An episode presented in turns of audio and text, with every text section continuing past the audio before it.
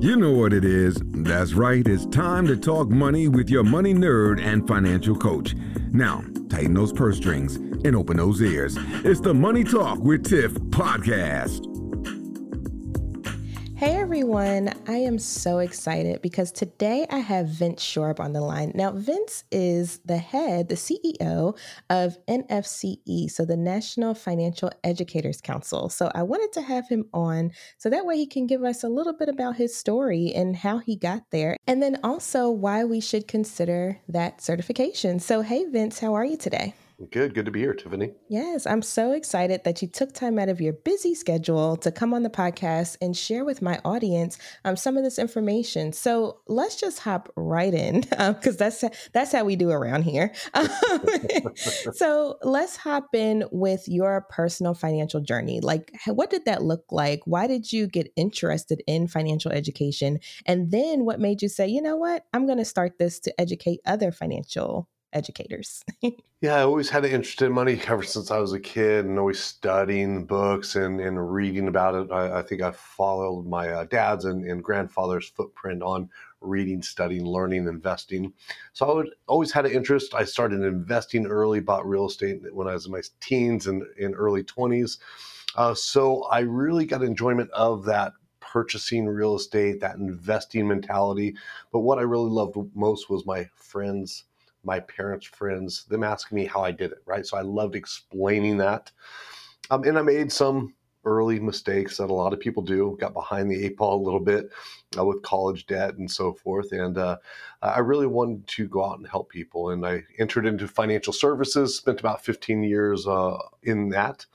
And I realized in my time there, a lot of people made some simple mistakes that put them in positions like I was in my college years. So I founded the NFEC back in 2006. And really, we were boots on the ground then, conducting programs, really partnered with a lot of higher level celebrity sports stars doing these concert level venues and great success. And we had a lot of organizations, corporations, uh, colleges reach out and say, hey, can you help us conduct a program at our campus or at our workplace, etc. So we really transitioned then to helping and serving other people, and we quickly noticed that uh, the the ability for me to travel. I lived off of uh, hotel soap and shampoo for many years. Um, it just there wasn't the ability for us to scale. So we really said, hey, how can we help scale and bring quality programming into communities across the country? And that's when we started to train others. So we trained other educators, we trained other coaches so people can execute programs uh, in their local communities that make a real difference.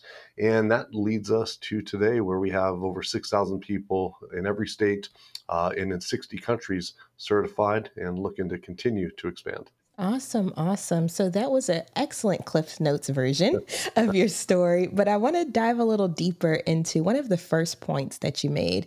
And you said that you bought real estate in high school. So I know you said you love explaining. Please, because I'm over here like, I want to know. yeah, it was actually just after when I was 19. Um, but uh, yeah, I my grandfather took me to this real estate investing seminar, right? And he bought me this thousand dollar package and I read through it 20, 30, 40 times. I really just craved information. Actually, my first piece of real estate was a little piece of land in New Mexico. I still have, not worth anything, not a, a good investment, but I didn't know better back then. And the second piece was a, uh, $24,000, $28,000 condo in uh, Phoenix, Arizona at the time and that was a rental property for me. Uh, so I did like a FHA loan, minimal qualifier, uh, three uh, percent down, and that I kept that for about twenty-ish uh, uh, years, maybe fifteen-ish years. Um, that was producing rental income for me. So that was my initial interest in that whole investing world. But what I found, I was always attracted to the how do I make money grow? How do I invest? I always had a passion there. How do I start businesses? I love those aspects. But I missed a lot of the basic foundations, the credit, the budgeting, the fundamental things that I mm-hmm. overlooked because I was excited on the shiny object. And that did end up costing me early on in my college years. Uh, but uh, you live, you learn, and, and now I'm in a position I can teach and I understand the feeling of worrying about bills, scrounging through couch cushions, you know, sleepless nights, and, and wondering if your car is going to break down to be able to make it to work the next day. Yes, yes. And I think most of us have been in those types of situations and it's it's great that you took that and gave and it gave you motivation to say, you know what? Not only do I want to get out of my situation, I also want to teach other people how to do it. And then on top of that, going further and teaching the teachers how to do it. So um, I think that is phenomenal. Yeah, you know, it was an interesting path. When I left financial services, I thought I can really share because I had, you know, I was already studying for, you know, 20 years in personal finance topics and and in financial services for another 15 in there. And I really thought I would be a great teacher, right? And so I went into my first classes. My first class was actually with the Orange County Juvenile Hall and just volunteered, right? They were desperate for volunteers and I wanted to teach tough audience, but very rewarding. But what I realized, even though I had all this knowledge, I did not know how to teach. I was talking over their head. I was just speaking instead of utilizing education methodologies that help them learn. So it was a long learning experience for me that lasted, uh, still ongoing today. And what I did, I partnered with teachers. I shadowed teachers. I uh, hired contract teachers to say, hey, how can I improve this aspect? I'm watching eyes glaze when I'm going through that. And they introduced me to things like visual learning cues, utilizing case methods or case studies in the training, uh, allowing people to preview what's coming up, building strong reasons, classroom management strategies. So, all the fundamental education methodologies, which we still see missing quite often in financial education, uh, I was learning and implementing, and I saw the success of what I was doing in the classroom increase drastically. Very interesting. Very interesting. And that actually leads me to one of the questions that I had, and that is, you know, as someone that's in the industry, and a few people listening I know are interested in getting in the industry or already in the industry, there's a lot of certifications out there, right?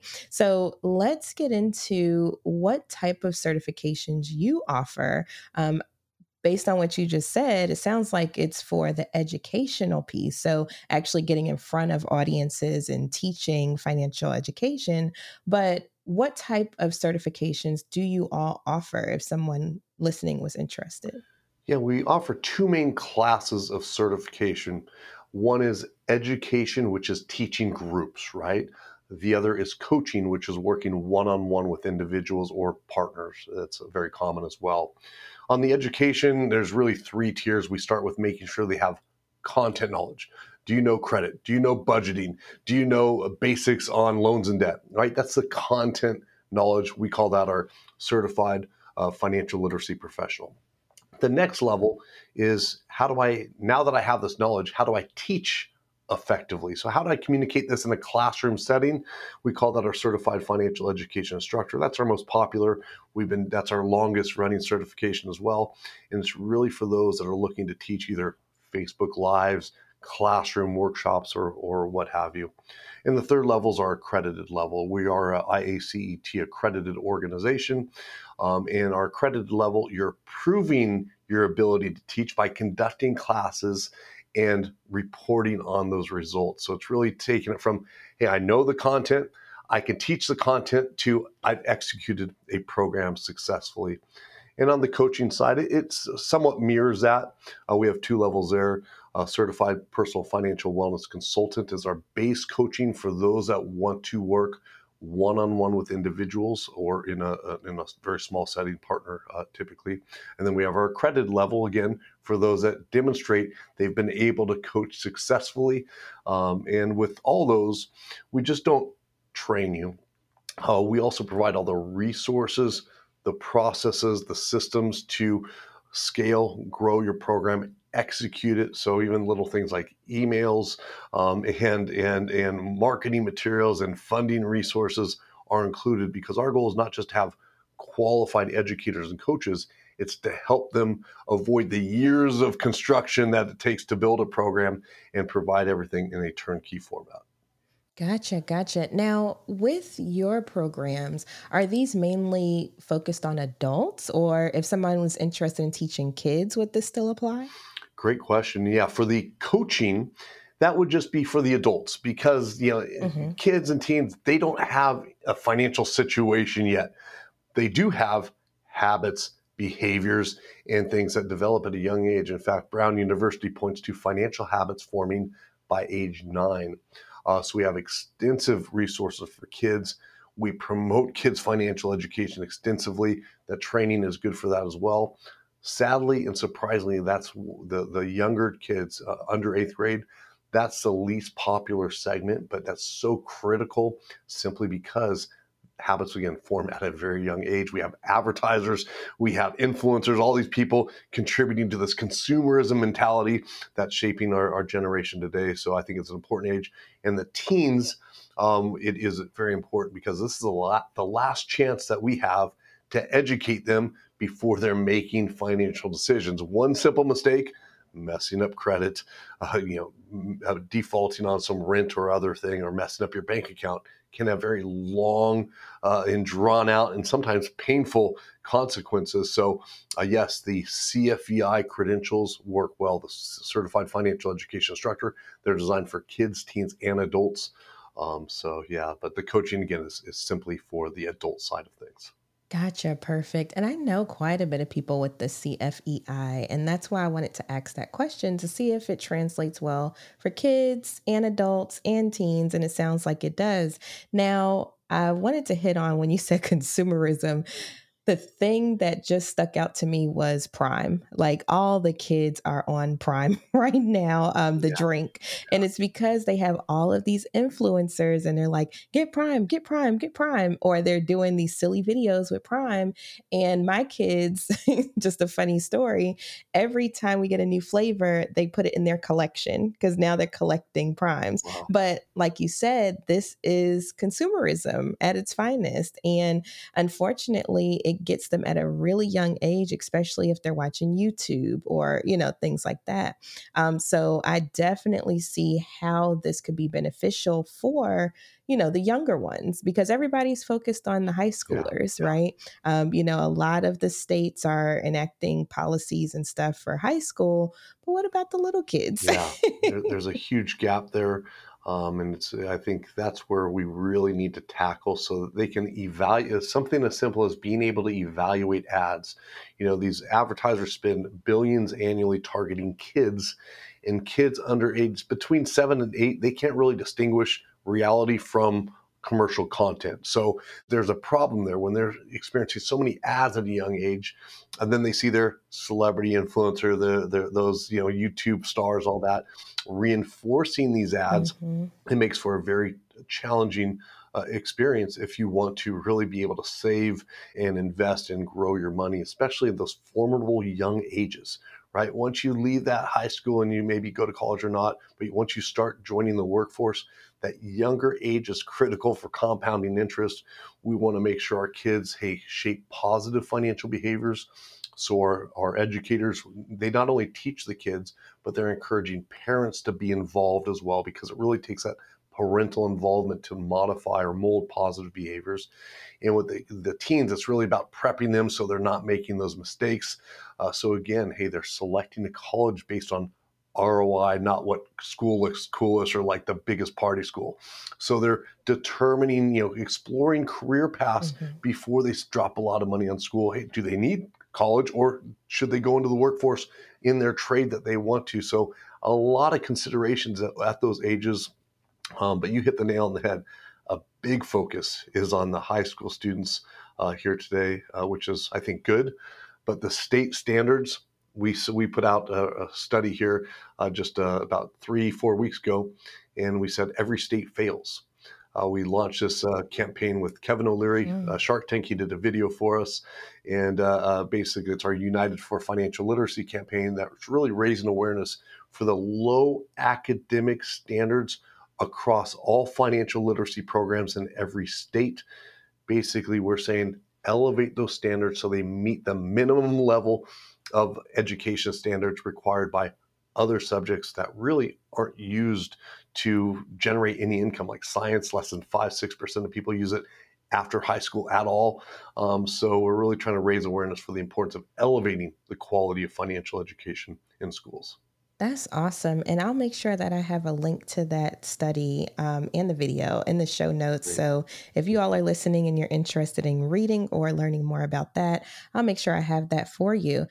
Now, one thing that is usually on the table for discussion when we talk about bringing education into schools is who is going to deliver this education, right? Yeah. Um, because the teachers, you know, they're already um, you know overworked underpaid and then also they might not be financially savvy themselves um, and so what are your thoughts around that as far as like if they do change the standards or if let's say every state adopts this um, what are your thoughts about who should be teaching this information or how do they teach this information? Yeah yeah just a, a basic premise of any type of education the and this is all research based that the the results of the program are most closely tied to the quality qualifications of the educator.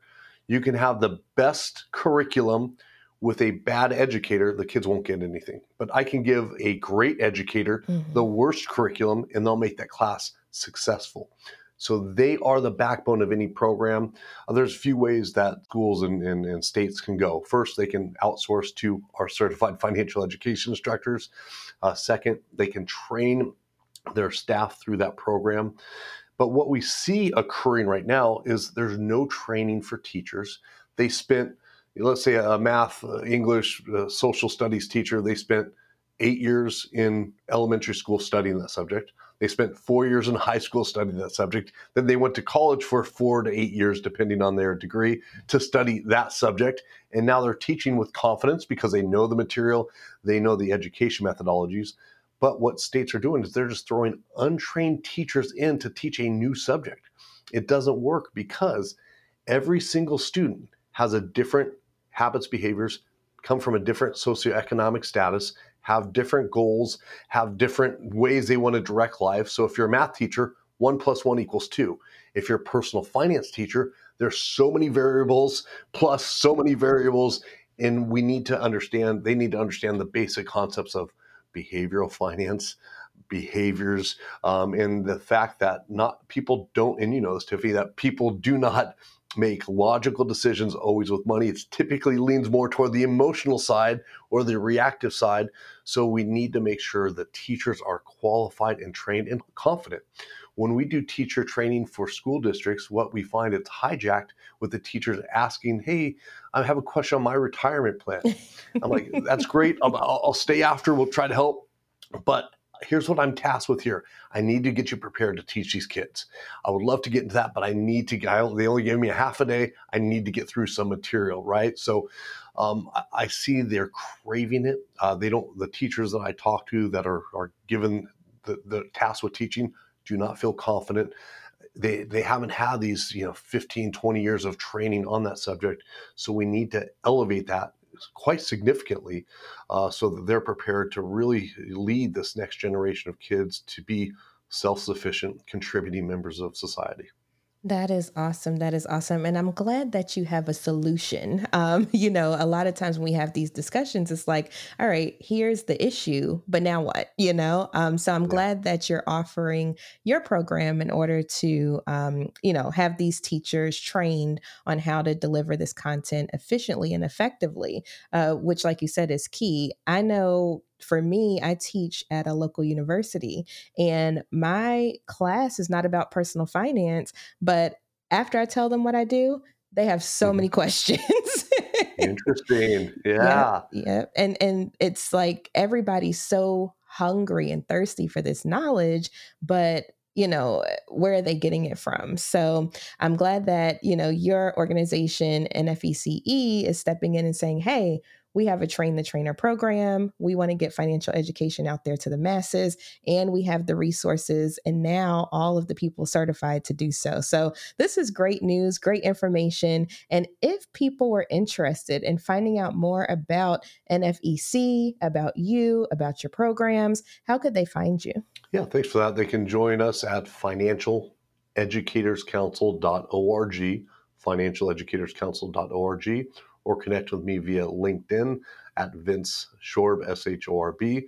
And really, we just, I love my days because I'm always talking with people passionate about promoting financial literacy, helping the next generation or the adult generation, right?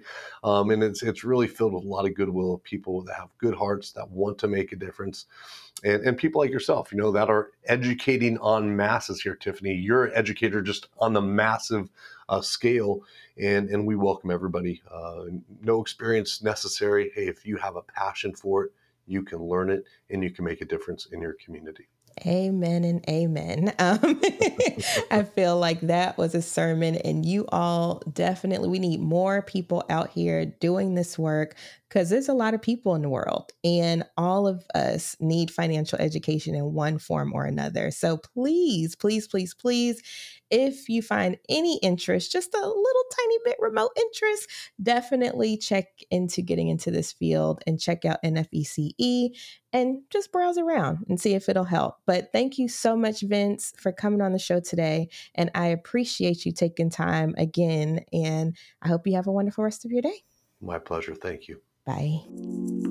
Thank you for listening, joining, and being a part of the Money Talk with Tiff podcast this week. You can check Tiff out every Thursday for a new Money Talk podcast. But if you just can't wait until next week, you can listen to previous podcast episodes at moneytalkwitht.com or follow Tiff on all social media platforms at Money Talk with T. Until next time, spend wise by spending less than you make. A word to the money wise is always sufficient.